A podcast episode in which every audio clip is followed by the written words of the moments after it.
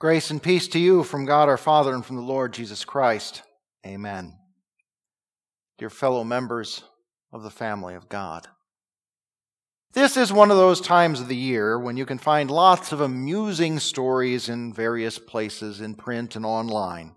In this case, people who get Mother's Day very wrong. There are the, the gifts from husbands that are things he wanted for himself there are the well intentioned presents from little children, clueless about gift giving. And there's special treatment, like the children who tell their mom to stay in bed, fill the house with the smell of bacon, coffee, and pancakes, and then, instead of bringing her breakfast in bed, call her downstairs and present her with the great favor that they had done her. They made their own breakfast so she wouldn't have to. Sometimes mothers can just smile or even laugh at such things, and, and that's a blessing. But other times, it hurts deeply. Not because they didn't get some particular gift that they wanted, but because the, the carelessness or cluelessness of their husbands or children shows that they are not really known by the people who should know them best. Or perhaps even that their husbands or children don't care to really know them, to know what they need, what they want, what they value, what will make them happy. But to every mother who longs to be known, and to every father or child struggling to know how to honor a mother, there is a fundamental truth that offers both comfort and confidence on Mother's Day and every day. God knows.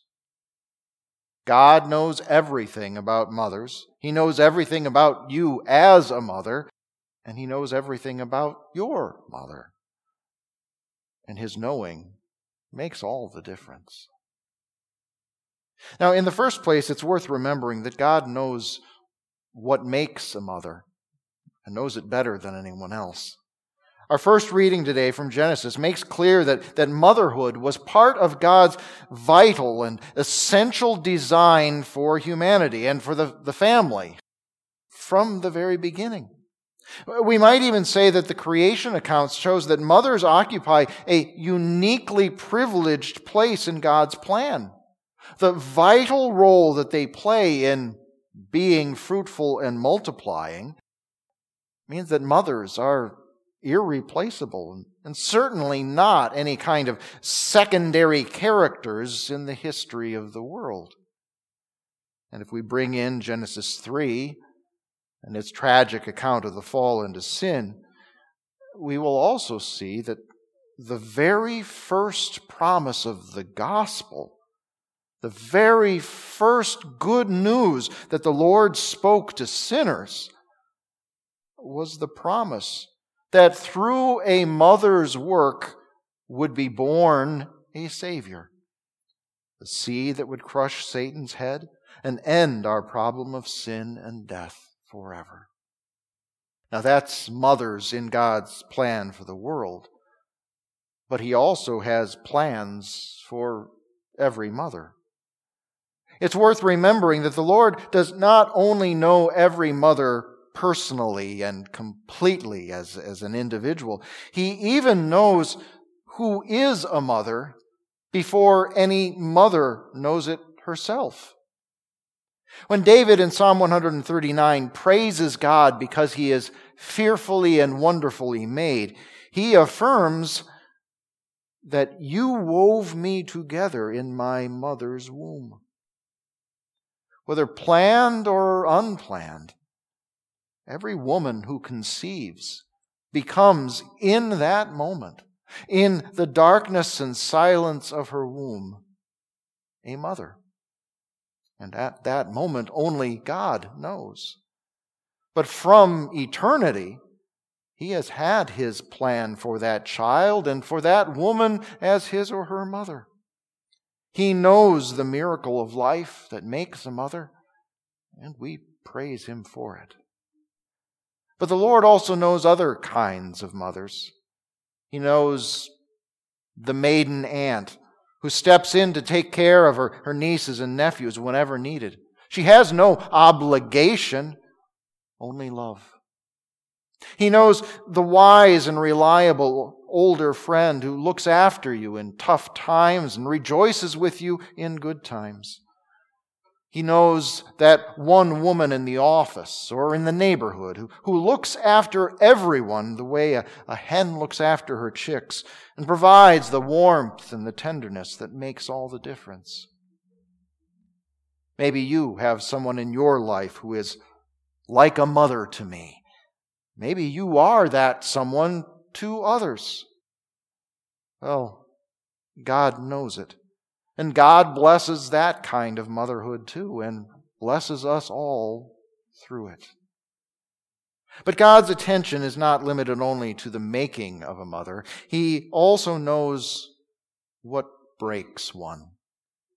At the fall, when Adam and Eve blew up God's plan for perfection by insisting on their own will instead of His, cursing the world with sin, death, and decay, the Lord warned our first parents that their relationship with each other was now going to include problems and conflict instead of only love, and that motherhood in particular would contain pain and struggle. And that has certainly been the case throughout history, and is most certainly true for mothers today. But God did not give that warning just so he could say, I told you so. I told you not to sin, and this is what happens. No. God wanted us, and He wanted especially mothers to know that He sees and understands, and that He is always ready to offer forgiveness, to hear prayers, give strength, provide patience, and help in every way. The Lord is not unaware of the stresses that Maddie is dealing with. Kids stuck at home, income restricted, shortages at the store, too much to do around the house, and nowhere near enough help from her husband, let alone the children. God sees everything that Joan is struggling with every day. How her husband presents their family to the world as a model of Christian love and charity, but treats her worse than the hired help, running her down undermining her with the kids, denying her her successes, destroying her happinesses, and, and blaming her for her frustrations and hurt feelings. Our Father in heaven knows and feels the same pain when Ellen's adult children ignore her, treat her as a, a problem to be managed, and refuse to share any of their lives with her at all. We all know how bad circumstances, tough times, mistreatment, and disrespect can break a mother. But God knows it even better than we do. He knows the ideal that we sinners miss, and He knows the sins that bring pain and struggle where there should only be love and peace and honor. Which is why God also knows and does what mends a mother. All the brokenness and sin, all the hurt and guilt, all the things that make a mom cry or grieve or scream, God sees and takes and removes. Everything that is wrong, God makes right. We can be confident of this because the deepest need of any mother is the same as every person's greatest need. The Lord has answered that in the most complete and loving way that there could be. Every one of us is a sinner deserving God's punishment, not praise, not only for the things that we have done wrong, but also for the good things we have left undone. Most mothers I know find it all too easy to see these failures in themselves but even for anyone who denies or tries to ignore this, it is still true. We all have sinned. Each and every one of us falls short of the glory of God, and we all deserve nothing but death and hell for our rebellion against His good and perfect will. But God wants that for none of us. He loves us, even though we are disobedient and ungrateful sinners. And so the Father sent His only Son to be our Savior. Jesus took our place under the, His law, and He obeyed it perfectly. Yet He also suffered all the consequences of our disobedience to God's law. In his body, soul, and heart, he, he bore the guilt of all the world's sins, and he paid the price for it all with his death on the cross. But his mission did not end there.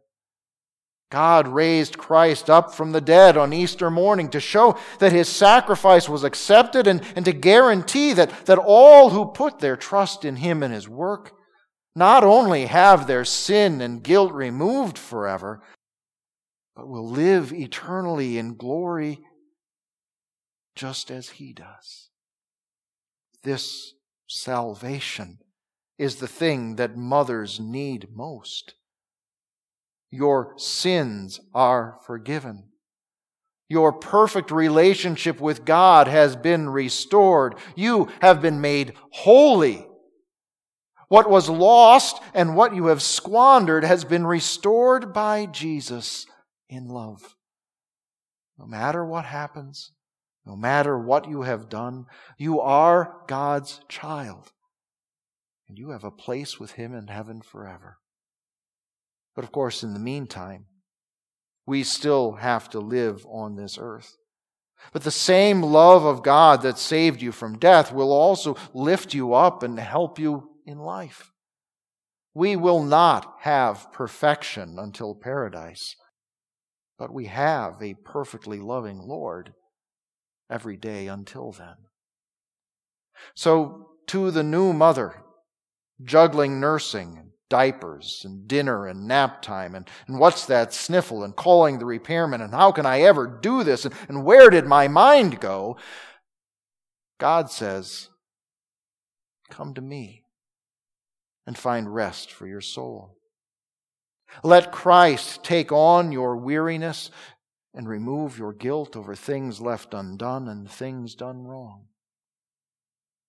And to the woman whose husband has promised six times to fix that broken door, whose children magically appear when dinner's ready and disappear when it's time for the dishes, whose boss seems to think that working from home means that she has more time to take on more responsibilities, to her God says, rely on me.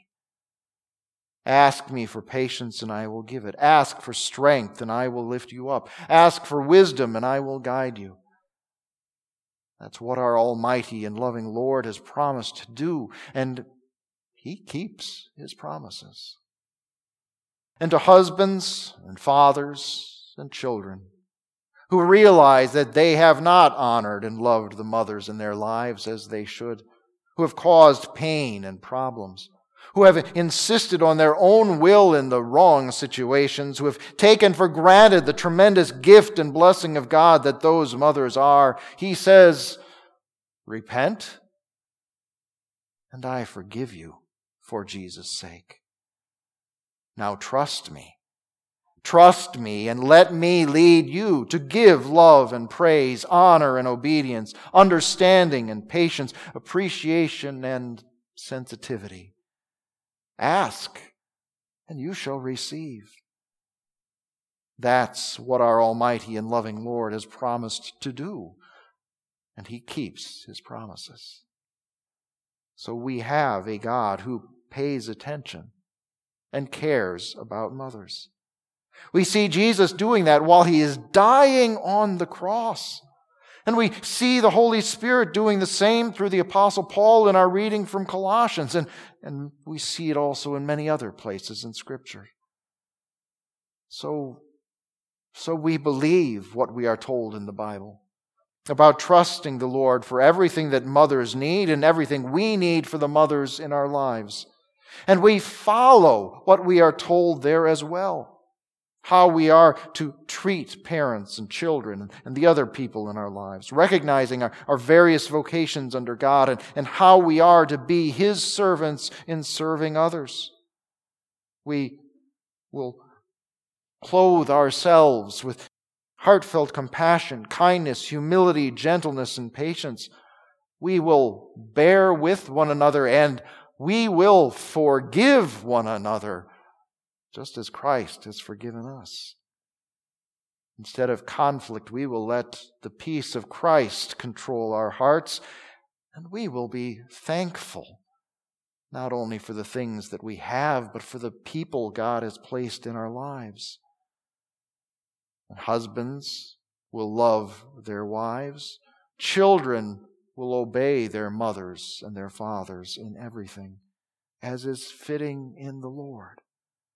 Whatever we do, we will do it all in the name of the Lord Jesus. We will work at it with all our hearts, as is fitting, as if it is for the Lord Himself.